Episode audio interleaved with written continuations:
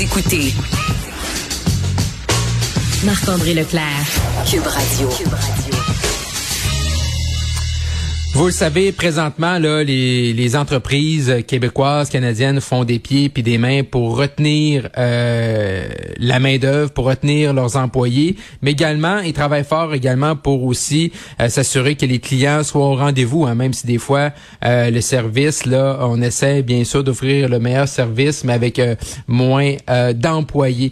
Mais il y a également le phénomène de les gens avant de d'acheter d'acheter un bien ou un service là, vont se référer sur euh, les médias sociaux pour lire des avis. Et donc, ce phénomène, il y a une étude super intéressante sur le dossier. Donc, euh, pour en discuter, on va aller rejoindre euh, Alain McKenna, journaliste au journal Le Devoir, le couvrant l'actualité économique et technologique. Monsieur McKenna, bonjour.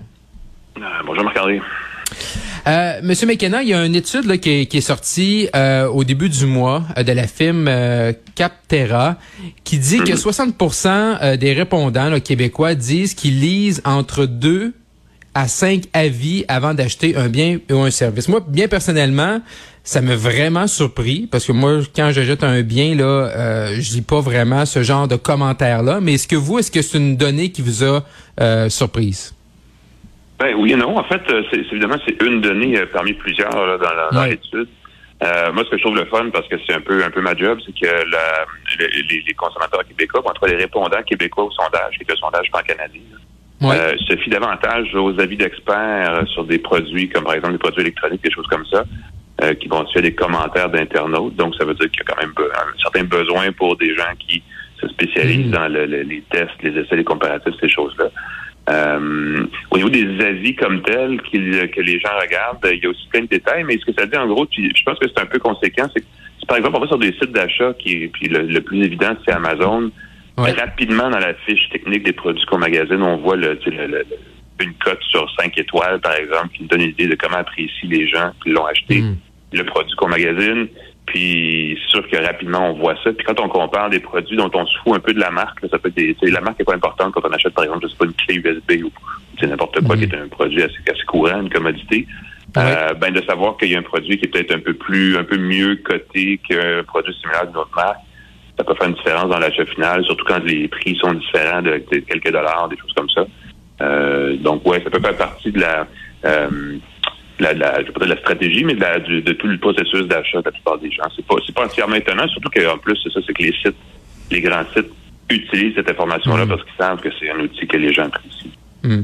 Mais mettons par exemple pour un, euh, un restaurant là, si on va sur mettons je tape euh, le, restaurant au coin de la rue chez moi, euh, mm-hmm il va voir, tu sais, sur Google, là, juste pour pas le nommer, il va avoir le restaurant, puis souvent dans la portion de droite, il va avoir des commentaires. Là, et souvent, ça peut être des kidam. Là, tu sais, c'est pas nécessairement un site spécialisé en informatique, par exemple, comme tu, tu faisais référence. Est-ce que euh, comment on comment on peut se comment on peut voir clair là-dedans là? Est-ce que c'est chaque avis euh, qui ont le, le même poids là? Oui, ben faut, faut, évidemment, comme consommateur, faut, faut, faut se rappeler que ça n'a aucune valeur scientifique.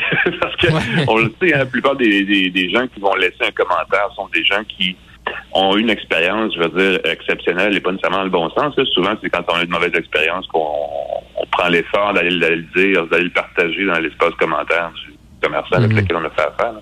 Euh, donc souvent, ça fait un effet boule de neige quand il y a une tendance, soit dans un sens ou dans l'autre. Quand c'est un excellent service aussi, ça paraît c'est généralement ça se traduit par les gens vont faire l'effort d'aller faire un commentaire, puis inversement aussi. Donc, il faut faire attention. Puis aussi, il faut faire attention de, de bien des façons. Des fois, les commentaires sont pas nécessairement les plus récents. Euh, ou, alors il y en a pas beaucoup ou tu sais c'est rarement euh, euh, ben, évidemment ça repose rarement sur un espèce d'équilibre des avis de tous les gens qu'on fait affaire avec le que ce soit le restaurant ou peu importe là donc faut prendre ça mm. évidemment avec un grain de sel bon là quand quand quelqu'un commence à s'empiler les mauvais commentaires ou les bons commentaires de façon vraiment très, très remarquable, on peut peut-être avoir euh, la puce à l'oreille, n'est-ce pas? Mais sinon, euh, effectivement, il faut le prendre un peu avec et, et comment un, commerçant, là, donc si moi là j'ai une pâtisserie, là, puis là il y a des euh, bon, mettons que je pense que mes croissants sont les meilleurs du monde, mais si les gens s'amusent, il peut y avoir des trolls sur Facebook ou, sur les médias sociaux plutôt, euh, ou sur Google qui commencent à, à dire ben allez pas là. Euh, est-ce qu'un commerçant est prêt avec ça? Tu sais, je veux dire, est-ce qu'on peut, est-ce que des gens peuvent être euh, mal intentionné puis commencer à faire des commentaires négatifs puis le commerçant il est, il est pris entre guillemets avec ces commentaires là. Ouais, il faut faire attention parce qu'effectivement, euh, il y, a, y, a, différents phénomènes là. pour les pour les entreprises. Il y a les, gens qui les trolls qui génèrent des faux commentaires puis des choses comme ça, mais à l'inverse, il y a des commerçants qui aussi euh, vont créer des faux commentaires eux aussi pour euh, mousser, la, rehausser leur réputation, comme ça. Euh, et le, c'est un problème, les faux commentaires, euh, surtout les on le voit moins dans les commerçants locaux, mais dans le souvent quand on achète en ligne sur des, des pages Facebook de, de marques qu'on connaît pas, souvent c'est des marques étrangères. qui vont et on, on voit on voit qu'il y a beaucoup, beaucoup de commentaires donc on se voit ça doit être crédible mais dans le fond il existe des mm. agences pas très légitimes auxquels on remet un petit peu d'argent, puis ils vont créer des centaines et des mm. milliers de faux commentaires sur un produit ou un service. Euh, donc, effectivement, il faut se prémunir, il faut faire attention. Comme, comme entreprise, comme commerçant, il euh, faut avoir l'œil, il euh, faut, regarder, il faut jeter un coup d'œil à ces choses. Si on a un espace de commentaires sur les plateformes, que ce soit Google ou ailleurs, il faut quand même être au courant de, de, de, de ce qui s'écrit, de ce qui se dit, pour avoir une idée, justement, si c'est des commentaires légitimes, et puis s'il y a des, des, des, commentaires pas contents, corrigeons tout de suite l'erreur. Mais inversement, s'il y, a un paquet de faux commentaires ou de commentaires frustrés ou de choses qui sont pas peut-être pas vraies, ben de réagir puis de, d'ajuster le tir, quoi. Mais comment euh, comment ils font ces commerçants-là pour réagir puis corriger le tir? Est-ce que est-ce que c'est facile, exemple d'un mauvais commentaire sur Google, de, de, de contacter ce type de, de médias-là pour leur dire, regardez, là, ils disent telle affaire, c'est faux, euh, ou, parce que des fois, ça reste aussi un commentaire euh, qui, est, qui, qui, qui est subjectif. Là. Ouais, la plupart du temps, on peut le signaler. Je ne sais pas à quel point ça dépend, évidemment, d'un site à l'autre, ça varie, là, mais euh, la plupart du mhm. temps, les, euh, les, gens qui sont ciblés par le commentaire peuvent, peuvent les signaler, les commentaires en question, ils vont être analysés. Ça pour ça que ça va être réglé à la satisfaction de tout le monde rapidement, mais il y a quand même des recours qui existent. Mhm. puis, de façon générale, c'est ce qu'il faut se rappeler aussi, c'est que c'est pas... Mhm c'est des commentaires, c'est tout le monde, tout le monde le sait là, c'est pas quelque chose, c'est pas la vérité absolue, donc il faut effectivement tenir compte de ça aussi. Est-ce que, euh, comme consommateur, est-ce qu'il y a une, peu importe les plateformes, est-ce qu'il y a une façon, Alain, de, de se dire, bon ben, euh, tel commentaire vaut euh, plus qu'un autre commentaire là, ou tu sais comment on peut, est-ce qu'il y a des, est-ce qu'il y a des mécanismes qu'on met en place pour nous permettre vraiment de faire un ménage à travers l'ensemble des, des commentaires ou des avis qui peuvent être mis sur les différentes plateformes? Ouais, c'est une bonne question. Ça, c'est de plus en plus difficile de le faire parce que souvent il existe des, euh, des petits logiciels, des petits, euh, des petits euh, des extensions en fait pour mm-hmm. pour les gens qui fabriquent des sites web qui vont générer non seulement des commentaires, mais qui en plus vont donner l'impression que les commentaires sont faits au, au, même moment où on est sur le site. Des fois, on magasine un produit sur un, site d'un détaillant. Mm-hmm. et on, il a surgi une espèce de petite fenêtre là, qui va dire à tel utilisateur, si tu fais tel endroit dans le monde, vient justement d'acheter tel produit. Donc, clairement, c'est un bon produit. Euh, donc ouais, il faut, je pense qu'il faut avoir un, il faut garder certains sens critiques euh, par rapport à ces choses-là, parce que ce sont des inversement, c'est utilisé par les, détaillants qui sont un peu plus rusés dans les affaires numériques. Là, ça peut être un bon outil marketing qui justement convainc les gens. Euh, toujours se rappeler que c'est pas nécessairement 100% véridique, c'est bon.